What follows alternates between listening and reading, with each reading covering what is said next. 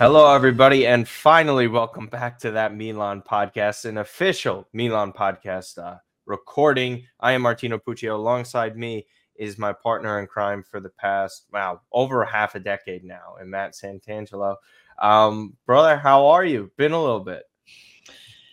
It's been a while, man. I don't, I don't actually remember the last time we uh we linked up for a podcast, but um, actual podcast recording been a bit. We've done a couple of post matches, but post matches. Yeah. But I think the podcast itself, it's been it's been quite a while, and um, we're going to dive into quite a bit here in this. Yes. hopefully forty minutes if we can stay on track. Yeah, but, hopefully, um, hopefully forty yeah. minutes. Yes. Yeah, um, no, it's, it's been good. It's been good. Just seeing some Milan wins has been nice. Yeah, well, I mean, we could kind of start there. Milan have won five of six in Serie A. Um, we're not going to talk about you know kind of what went down in Coppa Italia because uh, mm-hmm. we already kind of covered that in the past as well. Uh, but yeah, um, listen, it's a run of good form. We're going to get into the entire match. We're also going to discuss uh, the Roma match a little bit towards mm-hmm. the end and some Mercato stuff if anything pops up over the next 40 minutes or so. I highly doubt it.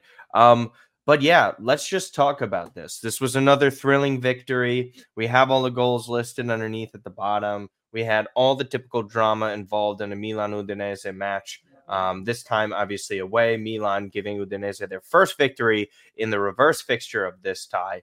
Um, gotta be honest with you, I wasn't able to watch live, so my emotions were not the same as everybody else besides mm. FotMob updates, um, which obviously resulted in getting everything before the timeline did on Twitter. But yeah, this was a thrilling victory. Milan get out to the lead 1 0 behind a Ruben Loftus cheek goal. Um, I watched the entire match this morning, so I'm finally caught up with everything. Um, Milan really didn't play as bad as half the timeline was kind of suggesting. I think it was, again, lapses on the defensive end and all those individual errors that we have grown so accustomed to seeing on occasion.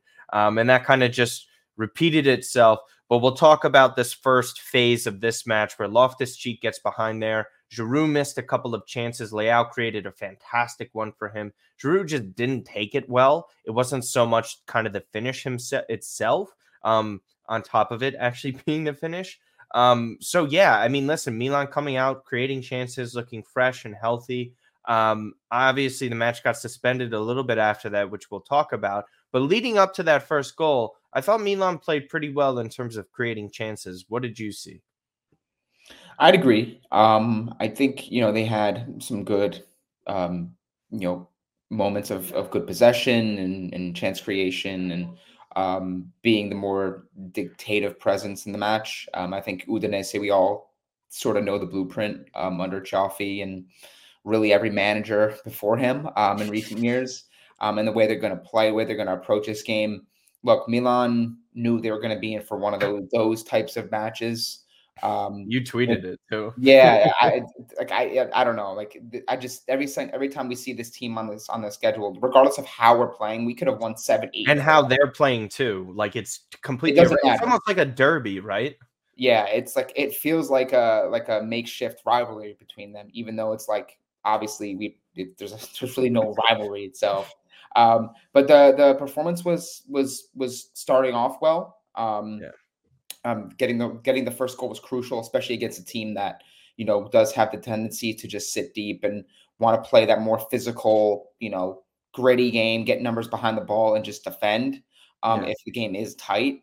So the fact that we were able to get something from Ruben Loftus Cheek, I think that's his fourth goal this season. I could be wrong on that, but um, yeah, uh, it was uh, to your point on Rafa. You know, there was a couple instances where this game could have actually been two to three zero um, had we been able to be a little bit more clinical in front of goal, which has been kind of like a theme um, for a while now, but also a few years, just a few years. It's been a talking. Well, I, not to you know go too much into the distant past, but you know, like Giroud specifically, because I was kind of like going to make the point that you know people have been saying that about Giroud, where you yeah. know he kind of slows us down, and you know maybe we're not taking as many chances with him up front, and with Jovic there's more built more mobility, and there's more ways for us to play the way of football we want to. Yeah. Um, and then the obviously the way the game played out, like I don't know. It's just you know you hate to leave games late. We got the victory. Uh, Noah Okafor with a great finish, his fourth goal of the season, his third from the bench, which speaks volumes to the type of impact he's providing in very limited time Um, and obviously, there's a lot of things that kind of factor in there, right? Where there's more competition, there's the injury he had, and um, you know him jockeying for positions on the left side, but also you know having to compete now with you know that that Jovic Giroud tandem that you know is getting goals and is producing. And so, then while also being a left winger to displace Leao when they're right. out of a major right. competition too. So yeah, yeah. So it's he's gonna have to make the most of his chances, but he has like to his credit, like he's it's, he's been he's been ready for the call and he's answered. Yeah. Um. I mean, talk talking about that. Um. I mean, just the lead up to that, we'll get into it. Um, but the lack of finishing from the starters is pretty evident. Giroud was also battling a fever all week long, still got the starting nod. To me, I, I again, I really try not to rip on the manager as much as other people do. But when you kind of see something like that, and Jovic is playing well, and again, he's proving that. Um, I think you just have to start give Jovic the nod in that. Um, but again, Giroud seven assists, by the way, is probably the craziest statistic in all of Serie A this season. Um, really poor in terms of finishing. Uh, it's heavily aided by penalties this season. But again, you're getting contributions. You can't really complain too much. But I think the bigger story of the first half was this Mike Maignan suffering racial abuse from monkey chants coming from the Udinese fans. Multiple times we have to see this. I I forget it was some garbage side that he had this issue with a year or two ago. I believe it was during the Scudetto season um, where he was facing abuse there.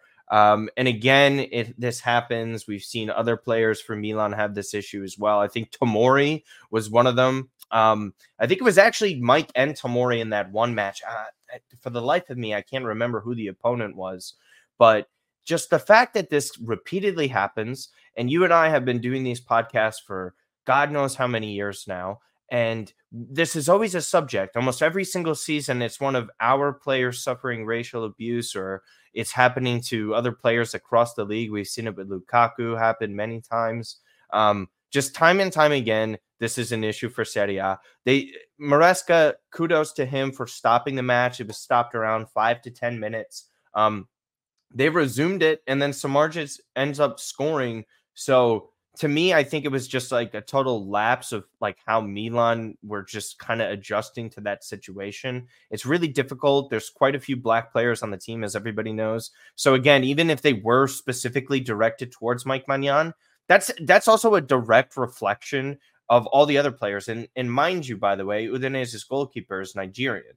So again, we're sitting here saying your fans are being racist towards certain players on opposing teams, but yet those are also the players you root for on your team. So, like, even if hiding behind this distorted logic that Serie A and Italian fans have, that oh yeah, they're doing anything to throw them off there, it's racism. This like this isn't uh, anything different but a black and white case of no, this is wrong. You don't do this shit.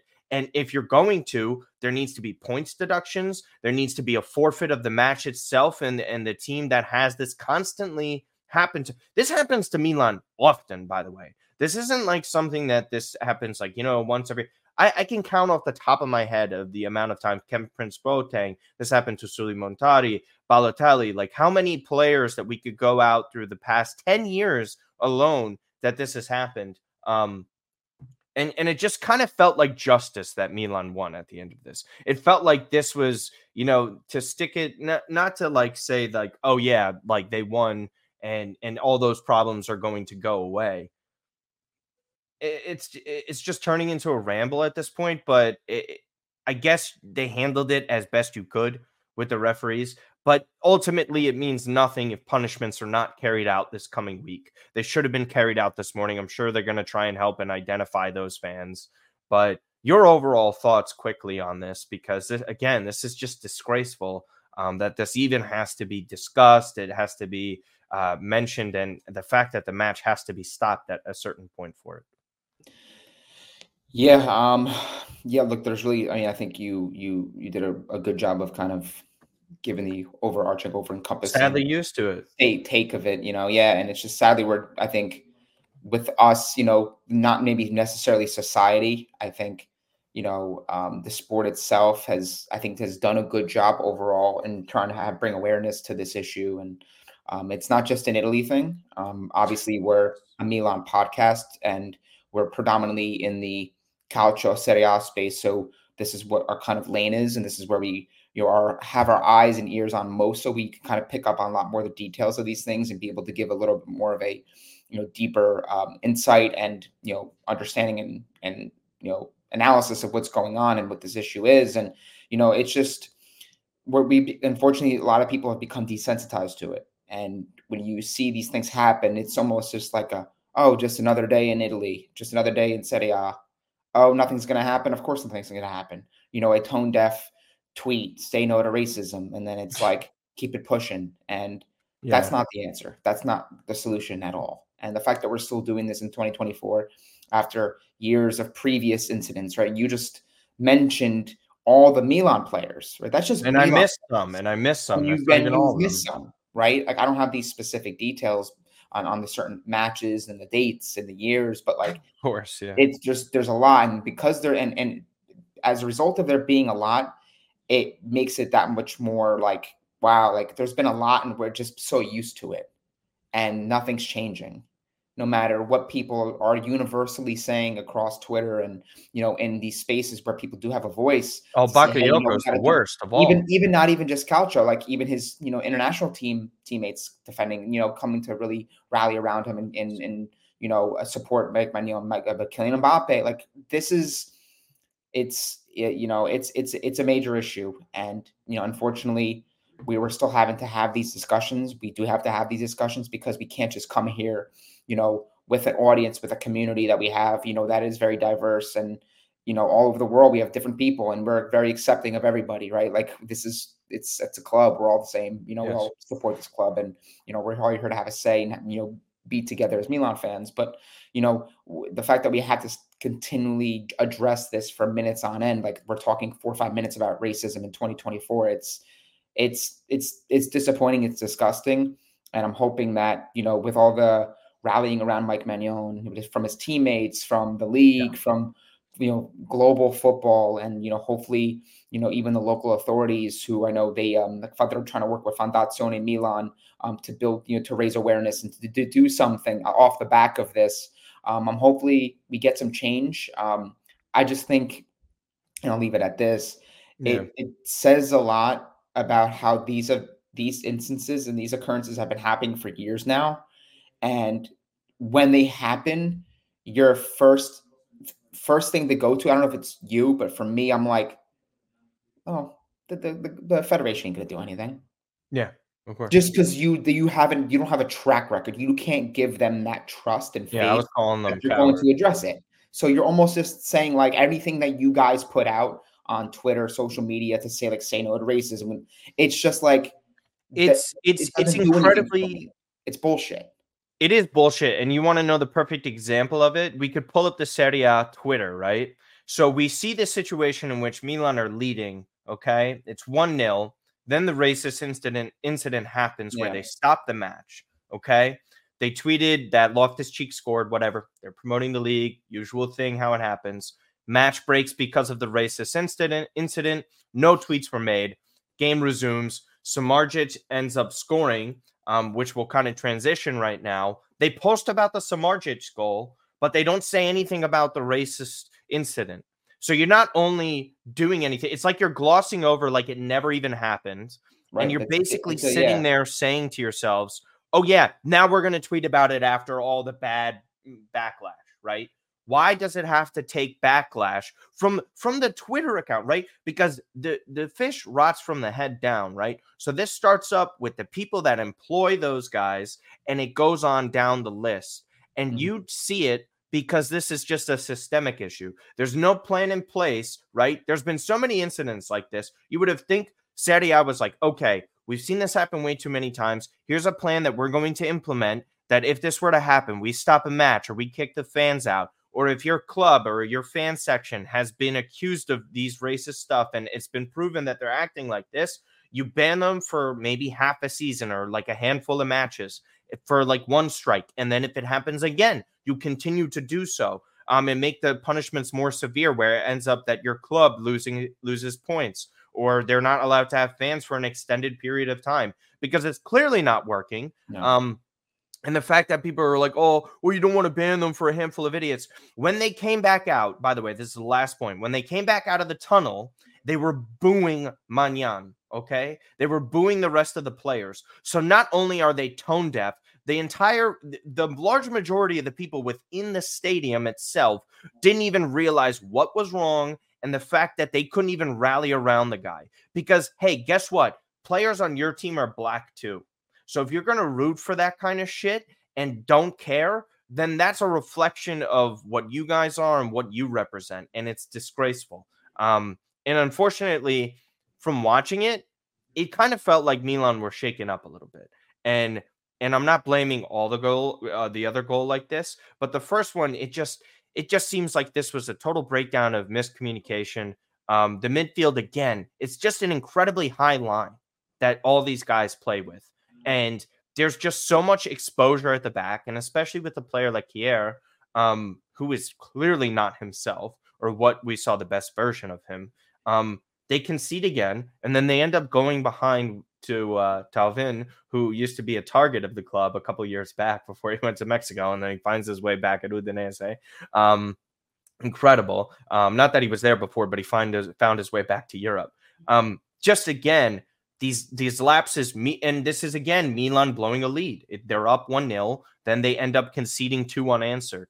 Uh, just your overall thoughts of, of that. Is this is this something like okay, yeah, when we get our top dogs back in defense, this will probably not be as likely. But this is actually the main reason as to why they're not even in the title race at this point. They can't hold leads. It's a concern, yeah, it's a concern, and I think look, you can kind of put it down to a lot of different things. I think you know the stoppage because I think at that point, you know, Milan were playing pretty well. Um, and when you have to stop the rhythm and this is the distraction, and you feel like your players, um, you are shaken up by this, and rightfully so, and then have to come back in and sort of switch it back on. I mean, we're not. I've never once complete competed at a level as high as this, right? You never yeah, have, yeah, yeah. like obviously, right? But in, in the heat of competition, you know, especially like an important game, and you know, every game is important for this club to get top four and to you know to sort of you know get their season back on track you know these games are important. And with that in the heated competition like you're locked in mentally. Everything you're giving everything to the game. And for you to kind of switch off and then 10 minutes okay back in. It's just it's yes. i think there was a lot of things that kind of factored in there. I will say that i don't think this was necessarily um, as is indicative of the way that milan have been playing because in a lot of their recent games we haven't seen errors like this bad. We haven't seen choppy play as much. I mean, patches here and there. There's still some things to iron out, you know. But even the game against Roma, like they won that game. They they they commanded that game. Um, and even the games previously, right? They were more or less in control. So yeah, um, I, I don't I don't want to put too much stock into the, the the the defense and how they fared in this game because we all kind of knew the nature of this game and what it was going to be anyway. We knew it wasn't going to be simple. We knew it wasn't going to be one of those games where we went 2 3 0 and Udinese just lay down. They get up for us. That that always happens. Yeah. Um, but the fact that we got to win, I think it shows a lot. Th- this this match, it's weird and it's unfortunate because of the circumstances that that that took place. But this can be that one singular moment where I think we really start to make even better strides forward. We've been playing yeah. well. We, we we discussed it at the top, right? Won five of six. We Correct. had the other draw, right? Um, against Salernitana. Uh, Salernitana. Yeah. Oh, yeah, so, I, I know. It's just the most annoying thing to look through the picture. In between the Coppa Italia game, right? So yeah. I think that, you know, given how, again, this is a bogey team that really gives us fits, we had to go on the road. We've been playing good, right, results wise, but better on the road too, as we can, we can argue that, you know, we're better than what we've shown. And I think that's because we held ourselves to a higher standard coming into the season. And the fact that we were able to somehow get two new two guys off the bench that are newcomers, they get goals, and we win the game with a late winner from Okafor who just came back recently from injury, and we're able to do so and sort of rally around Mike Maignan in a winning fashion mm-hmm. away. That's massive because I think you look at what that does psychologically, all the the the the things you had to overcome to get to the victory and then having to do it so in that fashion, I think is something that you can look back and say, like even when when when they got the goal, look at look at Adli, look at all those other players going to sprint towards Maignan. Like this team, like this is a unifying moment for the team. That was a great. That and I think this is this can be one of those matches that I think really cements us for for for top four. And I'm not counting anything as guaranteed at this point because sure. we have to wait and see. But between the results we've been able to stack up, despite having some matches where we've kind of left it laid and had to like cling and claw onto victories, we're getting guys back, Martino. We're getting Tomori back very soon. We're going to be getting, well, you know, soon. Thiaw, Kalulu. Right. Like we're going to be getting guys back. And we might be adding some people in the January window. So I think that it's a it's a 180 reversal of what we saw at this time. And Chukwueze as well. Right. Um, last year we were spiraling. We we were we were having a horrible time in this in the month of January. Roma, the Roma, the Roma tie started it. results to follow. The fact that we're able to play good football, at least results wise, with things still to improve upon, shows that we have another level to us. And I think that now, when you look at the the the upcoming group of fixtures, those teams like you know the the Inters, the Juves, you know, the top dogs that we're kind of jockeying with for top four, um, they don't want to play us because like, man, Milan are finding resolve. Like they're finding their rhythm. I think Inter will still want to play us, but yeah, yeah, course, I agree. Of course, they yeah, they have her, they have her number. but you know, you know what I'm saying. Like I get what those teams saying. that would like they looked and they weren't fearful of, of Milan, yeah. but they know the fact that we're able to pull out matches like this now and we're getting guys back. I think it makes us a scary proposition for for anyone right now fourth and fifth choice center backs for an extended period of time, still getting results, virtually undefeated over the course of like, you know, you know, a third of a half of a season. I yeah. know I know that sounds funny out loud, but I mean it's just true. Six matches in uh in consecutive undefeated. And I think it even goes back further. Um, but yeah, just overall, I, I think you're right about that. Milan you know, even if they are leaving some chances on the field, um, they're they're finishing quite a few and it comes from guys like Luka Jovic, um, Noah Okafor, as you mentioned. And then again, if we just want to bring out our good friend Scout Seven Calcio, who just has this great statistic, Noah Okafor and Luka Jovic scored today, make it nine goals scored from the bench from Milan this season, which is the most Joker goals in Serie A. Again, I think this is just a testament to the work that has been put over the summer, giving this team more depth, particularly in the offensive side of things. So to just see that happen I think is just a major thing for Milan in the long term. And the funny part is, as you mentioned too, uh, with the injuries in defense, it's not like the offense has been completely healthy. How long it took for Jovic to get assimilated with the squad. Noah Okafor, I don't know if you noticed his celebration yesterday after his goal, but he didn't celebrate on the knee slide like he did last time. So he made sure he didn't get himself injured.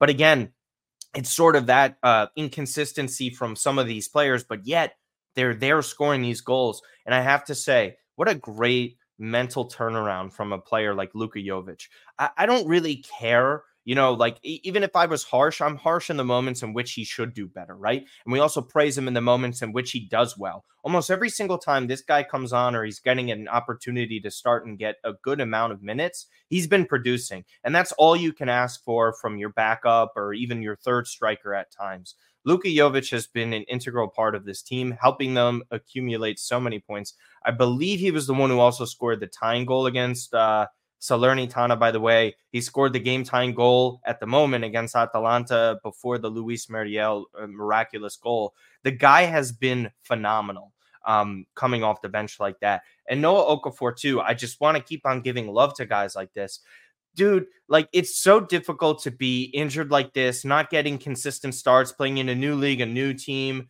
um, as well, and just producing. As you mentioned, four goals. They're not always coming from the starting position. I, I thought he's just done so well, and even in the appearances he has made, where Milan aren't necessarily going for the win, like against Roma, as we mentioned the, the first tie against them, coming onto the field, just holding up play, drawing fouls. It's little things like that that make him a winning player and why that signing was so impactful and why I loved it initially over the summer. So, kind of just talk about these two and why they've been so massive for me. I know you touched on it a little bit, but just further in depth because these guys now are going to separate Milan from the rest of the top four pack um, because 11 points with a game in hand so far is huge what makes it very important that stat that you brought up, the nine goals off the bench, is that we're getting results. We're on a good run right now. Again, won five of six in the league, pretty mm-hmm. cozily in the top four. We're in third right now. We have what, and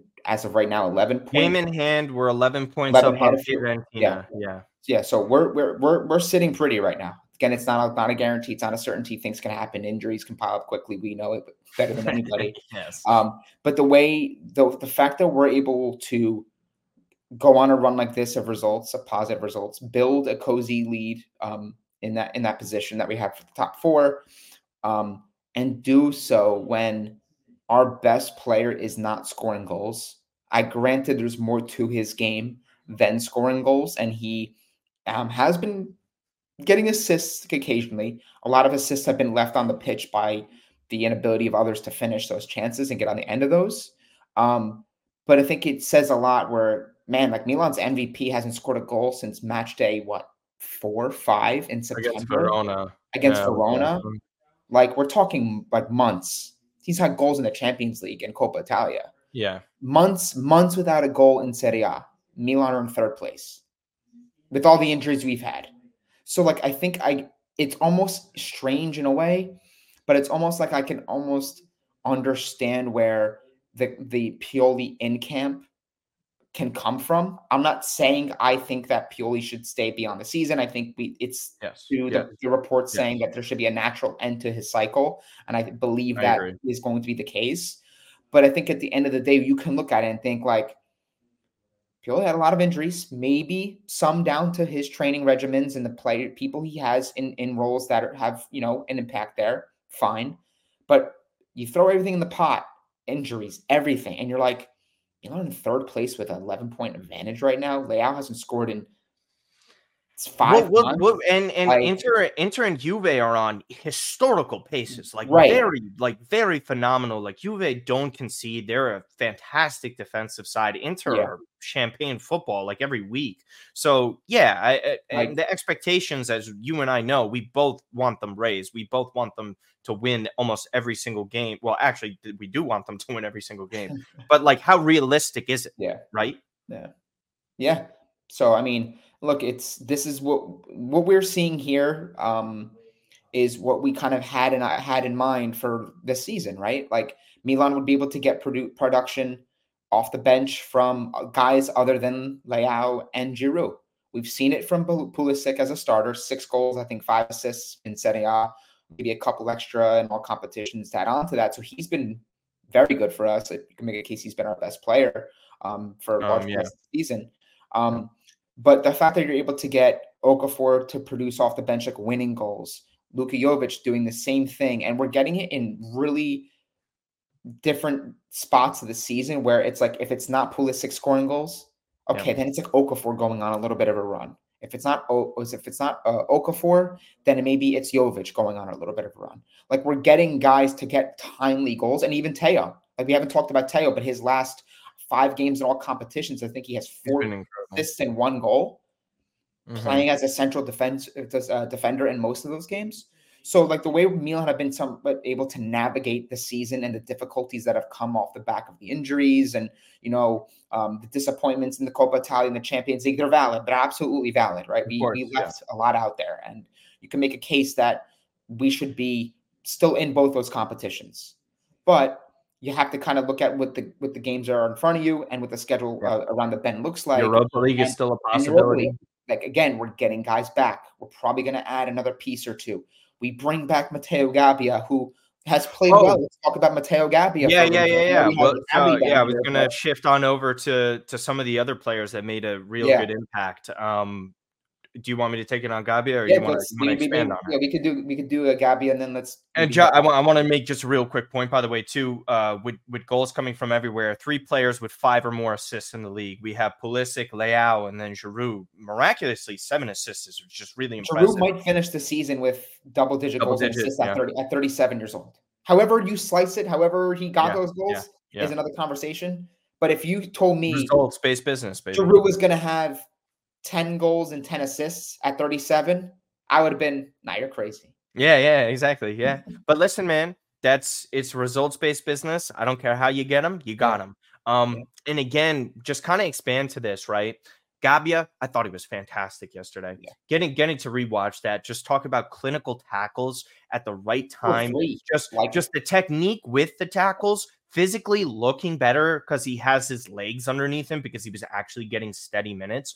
Good for him, man. Good for him. And by the way, Yacine Adli, really good shift. Really good shift. I thought this was. Um, just didn't make that many mistakes. He really seems to be adjusting in the role almost every single time. I don't know if you feel this way or if others feel this way as well. Comment below. But Yacine Adli, almost every single time he touches the ball, you just know it's going to be a fantastic pass it just the technical ability that he has on the ball is just so so good man. He's one of like the more technically gifted midfielders we've had at milan in the past 10 to 15 years and i know it's not a very long list but he really is morphing into a better player. I think it bodes well for the future. So man of the match with this uh, real quick and then you could talk on these guys.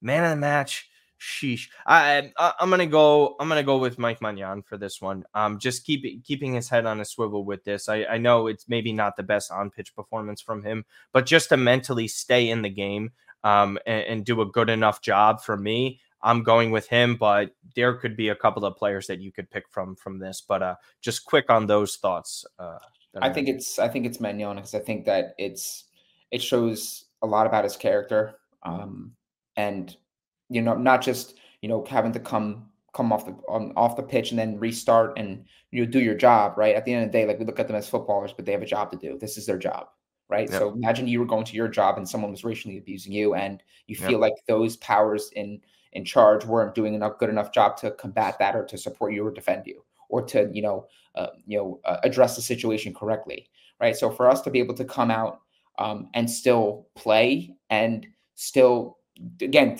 taking the 2 2 1 deficit and then us being able to rally around Mike Maignan, rally around as a group and get late late-ish goals. Late-ish goals. I mean, we got two in the last what 10 minutes? You know, yeah, right there. 83rd and then the 93rd like, is stoppage, yeah. It's it's again it says a lot about, you know, what the group sees in Mike Maignan. So I think if we're, you know, look, you're not going to maybe this wasn't maybe his best game. He's had games where he's had miraculous saves, and maybe there wasn't a lot of singular moments in the match where you could point to and say Mike Maignan made an incredible save. That's why he's top fill in the blank goalkeeper, or that's One. why he is deserving of X amount of wages per year. But I think there's a lot more to his game than you know what he does on the field. He's a leader, this guy's a leader in defense, and I think the the the, the, the uh, leader in, in, goal, excuse me, the defense looks to him, the players look to him, the yep. the entire team looks to him as a source of inspiration and leadership. Mm-hmm. So the way he carries himself is so important, and he's so crucial to what we want to do going forward. So I, I think that yeah, he's he he would be my man of the match, and I think um, you know again, it's it's it's a it's special to have a player excuse me, who's this important to the team in this position because goalkeeping wise, Gigio wasn't this type. He was a great player for us, but Gigio wasn't that. I feel like he didn't have that sort of like leader quality about it. It's he like, it's like, he, like he like did when he was younger before the first contract renewal. That that's just like my opinion. Like it just a, a little bit, but I I I, yeah. I just see I just see right. different. I just see differences in um and Mike. Way different personalities. Right, totally right. Like like yeah. the even like the social media posts, like the way he carries himself in the post match interview, the things he says, like this guy's a true professional. And I think it says a lot about this is my final point on on sure. but I think it says a lot about the direction that this club has taken in recent years, where you can look up and down the team and you can really point to three to four guys who, if they were wearing the captain's armband, you would be like, yeah, totally. I mean, even before Tonali, but like Tonali, like a lot of these guys, like you look and you're like, these guys have captain like qualities and mm. capabilities mm. to be able to lead and to do it in certain difficult moments. Mike Maignan's one of those guys. Yeah. He's absolutely a captain like so, player. It's a it's a trademark of Moncada's scouting of what Maldini and Massara were building. That was a, that's a really good point. Too, it was, the, it was the they, types they, of they look for they look for those certain things James, when they James are trying to acquire players. James Hornca- Horncastle wrote yeah. about it on the Athletics, so um, you would have to go back a couple years, but um, If you guys just go and search it up about James Horncastle interviewing Maldini and Moncada, uh, just basically about the overall profiles in which they recruited for Milan players, um, and it's shown. Um, and I think TG Reijnders, by the way, too, even if we want to go to the new management, I think that's another player that's like high character, high motor that you want to have. Um, just quickly, uh, Milan, uh, we destroyed Roma um, it, it, was really just like no contest, in my opinion. They were playing very sluggish in the final game of the Mourinho era. Shout out to Wayne Gerard for coming onto the channel and helping us out. Obviously, Wayne is a good friend of both of ours. Um, he does great content for Roma. Um, happy for them that they uh, just got their victory against Verona yesterday. Um, again, listen, uh, Pioli undefeated against Jose Mourinho, like everybody knew he would be. Um, sends him packing. Roma haven't beaten Milan since post COVID. It's just really been uh, a tie that favors Milan in so many different ways. And like usual, there was a penalty in there.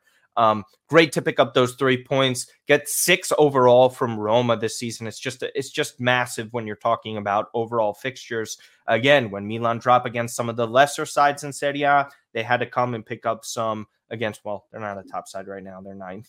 But um, again, that's where you pick up stuff like that. As far as Mercato goes, we'll get into that. But your quick thoughts on the Roma match and, and what you saw there?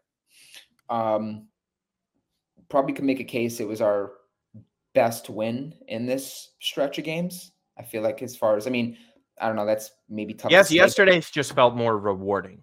Right, there was the reward in that. It could due to everything that happened, but I feel like at home at San Siro um, against Roma, a team that we've really had a great run of games against. Um, but the way we did that, I think the goal aside that we conceded, like the Theo Hernandez goal as well. Like I think you kind of look the at laser. everything. Oh, the Giroud Theo link up. Yeah, yeah. It was That's it was good. yeah, that was it was a match I looked at and I was like, oh yeah, we we we commanded this game. And it was one of those matches you look I didn't really have any doubt about just because again, like we we we know how to play against Roma. We know how to play against Roma. We have a really good record against them. Um, despite the the two two dropping right at the beginning of last yeah, year. it was it was an aberration, yeah. But yeah, we we we uh we commanded that game, big victory for us, and uh, you know it's nice to get the season sweep of uh of Roma. We got to see if we could do that against Lazio as well. Yeah, which we've won three of the three against the Roman clubs so far yeah. this year. Uh, I think it's on the road against Lazio for the next one. Um, Mercato wise, listen, there's been links with center backs. I don't envision a striker coming in, especially with the growth decree issue happening. There's been heavy, heavy links to Buongiorno. His agents were in Milan. Um, they were pretty much discussing with him. It seems like they're very open to this move. Um, from Buongiorno's side. But as we know, with Urbano Cairo and how he likes to operate with business, the guy's going to hold out for an X amount of money. There's been talks of a deal with cash plus Lorenzo Colombo, who not a great performance today against Empoli. I was watching that one. Um, and overall, he can't really solidify himself as much as I like Colombo. I would like him to have a future. But let's face it now, it's been around almost 18 months now out on loan. Lecce Monza has not been able to solidify himself has had moments of looking competent, but overall, not really too much. In my personal opinion, if this continues for the next couple of months, obviously the rest of his loan with Monza, there's no doubt in my mind you have to kind of move on from him. Um, and, and I wish him the best of luck. But if there is some value there, and if other clubs value him around 10 million, you have to take the money at that point. Um, as far as center backs go, Di Marzio saying Lenglet is, is someone that is is at the, at the top of Milan's list right now, which is not great in my opinion. We had some links with some other Ligue 1 players as well. I don't envision a player actually coming in here. We obviously got Terracciano um, and Almeria, who just ended up losing against Real Madrid in stoppage time, which was a match that looked like it was fixed. Um, Luca Romero going out on loan for there. Hugo Cuenca, that's the name. Um, I think he'll be getting called up soon enough. Um, business ain't gonna really happen right now. Do you do you actually see a center back coming in? If it is, I think a loan type deal, dude. I, I don't see anyone that's think, coming um, here for the um, long term. No, I think that Milan were looking at Buongiorno heavily because I think they're trying to get ahead of the market. I think if it gets into the summer window, you leave yourself more competition to fend off for him if you really do truly want him. Um, so I think they're kind of trying to you know gauge interest there, maybe you know, structure the more you know formal details of a deal, but I think the asking price is going to be too much, especially in January. You know, Urbano Cairo, um, he didn't do us any favors for Belotti six, seven years ago. He ain't going to do it for us now. Um, no. So, and I think a lot of in a lot of these instances, like I think it's very rare that a club is going to want a player to in the in the deal. Like they just want straight cash, and they want to be able to go out there and get. They have to really like that player to like. You don't see players plus cash in many deals like this. I mean, it happens a little bit more often now. I think I think it was just it wasn't it was it was the cash part of the Milan side that wasn't no, that, sufficient enough. No, I know, but just to yeah. clarify for people, yeah, yeah, yeah. Like I, I, I think that there maybe is some value in Colombo, but I don't think there's going to be enough there where it's going to be a position where Milan are going to spend 30 or 25 million on a central defender um, in January. I also think Gabbia coming back and having some good matches here, um, it kind of gives you a little bit of a boost and probably an out to say, hey, like we got Gabbia back. Like Gabbia's playing well. Like we don't need to go out there and get another defender. We have Thiaw coming back. We have Kalulu coming back. We have Tamori coming back. Like I'm not saying I agree with that approach, but it wouldn't surprise me for like, hey, we're, we're good as we are. Terracciano, like he, he, can play a full both, both fullback positions. And we've seen Theo Hernandez play central defense. Like I can see them saying, like, unless Buongiorno, the price is right there, we're not going to do anything. And um, I agree I with it, that. Yeah do I agree with that? No, I'm saying I agree with that. I'm not sure if you. Oh, I, I, agree. Yeah. Like if, yeah. if you're going to get like priced out, like what you're saying, there's no point in biting if you don't necessarily need it. If you're holding your own, you have this gap between third and the rest of these teams. Like, what are you really trying to overpay for? Right? I, it just it just doesn't make sense. You could yeah. revisit it in the summer if you could just survive and you know you're getting those center backs back. I don't think you need to bite uh, is just kind of what think, I think. I think. Look, I think Milan's market, January market's going to be defined by opportunities. Like the January market's always been an opportunity type period. Opportunistic, yeah, yeah. Like they they never really go out. I mean, they went in there a couple years ago, and they had a lot of injuries, and they really do did need support in central defense. So they went in for Simakan, and then the Simakan thing fell apart, and then they got Tomori, right, on really uh, favorable. Uh, Jean-Clair Todibo, Todibo as well was Todibo, right? Like they they and they they wanted um Kabak, right? Kabak too was another player. Yeah, yeah, yeah. Ozan Kabak, yeah. So like they went in for Tomori because it was like, hey, we got him on loan with like an option, and we got a really good deal on this. So if yep. they're not able to get their deal for it, yep. this management has shown us they're not going to go and spend like like irresponsibly and and and with emotion, right? Like I just highlighted it. Like Kjaer can play one game every week, maybe every two weeks, and if that's against very select opponents, so he's on his way out. Florenzi's on his way yes, out. Yeah, yeah, that's you're going to be getting a lot of these guys back. I just think that they're not going to start spending here. I think they're going to say we're fine as we are. Europa right. League is coming up in a couple weeks. We'll see out the season. Hopefully, we stay healthy get top four, and then we'll reassess things in the summer market where you know you have a little bit more time to. You have some coins coming in. Yeah. Yeah. Uh, just to just to kind of like touch up on like what the outlook will kind of be like. It's obviously January 21st. There's one match left within the month of January. It's going to be against Bologna. Um, I think they have more than adequate players to win that match. Um, and again, then you're kind of looking at Frosinone, Napoli, and then the the Rennes match. Um, again, if you get those types of players back, this schedule isn't that insane at this point in time. So I agree 100% with you. Uh, again, I tweeted out something uh, last week, just really quick before we wrap up here, was about De Ketelaere uh, the Saelemaekers deal, the Rade Krunic sale, which we kind of really didn't mention, um, and then the Messias uh, mm-hmm. buy was triggered by Genoa, so that's a three million euro package in total. You could see guys like Colombo and Pobega also be getting sold, and then CDK with his option more than likely going to be picked up by Atalanta. You're talking about anywhere between 50 ish million, um, depending if it gets triggered. I truthfully don't see Bologna reaching that 10 million figure. Maybe if they sell a Zirkzee, uh, we could see kind of something like that happened. But again, um, Milan will have some money. You make top four. We're talking about near 100 million euro kind of market again. Um, and then things can get really interesting there. Um, and you're talking about wages being relieved as well. If Giroud doesn't extend, Kjaer and Florenzi outside the door. Whoa. By the way, Florenzi gets second most wages out of uh, out of uh, their fullback. it could be more than 100 million if if you're in, in the camp that believes we're going to sell a player but they'll get sold. And again, too, from from what I understand from people that are kind of like involved and know things within the club or follow it very closely, they're saying this, and I'll leave it on a positive note that um they still spend certain money that doesn't go past that minus 60 million number that they can't hit, right? They can't spend, they can't go past minus 60 in a financial year in terms of spending. So they were the, what they were essentially saying was that the Tonali money really wasn't touched as much as some people would like. And that kind of goes along the lines of what Paolo Maldini was saying. Yeah, our budget was doubled after I left. So what hmm. initially what people were saying were like, yeah, of course it was doubled because of the Tonali sale. But why would Maldini make comments like that if he knew that about the Tonali sale? Yeah. So, which leads me to sort of believe that money was actually coming from ownership. If that's true, remains to be seen. But again, really quick, just I, I know because because we don't get to talk too much as much as we'd like to. Um, if you're given 100 to 120 million, you're not doing what we did last summer, right? Where it's kind of spread out around 10 players. For me, I'm kind of like get three to four players in that 30 to 40 million dollar range. Um, or even for sakes like me, I want Benjamin Sesko. If you have the opportunity to spend 60 million and they're willing to accept that at Leipzig, you go and spend that money for a player like that. That's just my opinion.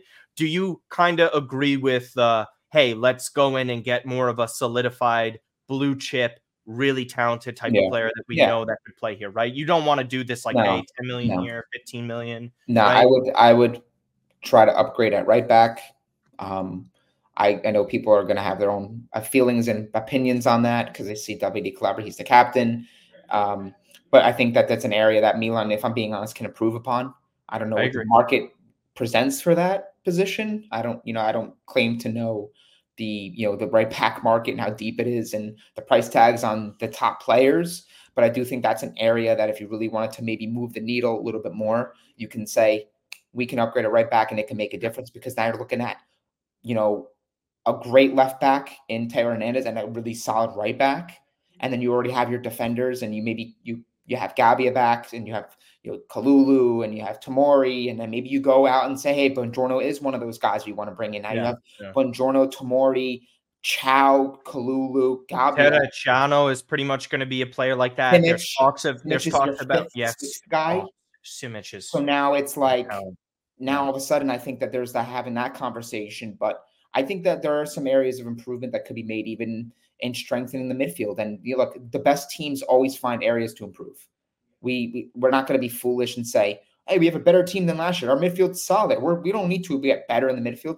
You're telling me if you can sell Pobega for eight million and get like another midfielder like a Ricci or someone like that, dude. If oh Ricci is uh, Ricci is just. I'm just saying. I'm just saying. Like I think yeah, there's yeah. areas where you can you can elevate your floor player whatever your floor worst midfielder is in that mid, in that midfielder midfield area, if you can say, hey, our worst guy is now this versus this, yeah, then that's kind of what you want to do. We even did that this past summer in the attacking department, right? Like if Pulisic is doing what he's doing, he's already upgrade over Saelemaekers and Messias, right? Yeah. But let's say Chukwueze, who is a more expensive player, who's your backup, who's away on yeah. AFCON duty, and he's so now you're backup is better than both of your starters from last year.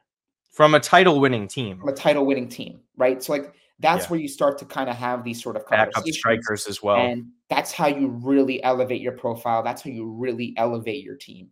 Now we don't even know what the situation is going to look like with Olivier Giroud. He might say, you know, I, will stay another year. The, the, he, I don't think it'll be a matter of wages. I think like if he truly wants to stay and Milan want to keep him, they'll give him a very short, like inexpensive deal.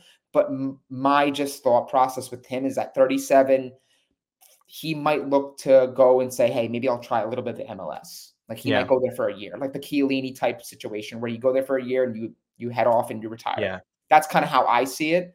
Um, but now all of a sudden, maybe Jovic is your backup because Mo Jovic costs us nothing. Jovic as and a two get, is fantastic. Like you um, get Jovic as your two, and let's say you do go out and get a Sesko, right? So like you can kind of piece together the market and you literally look at what the framework of this team could look like.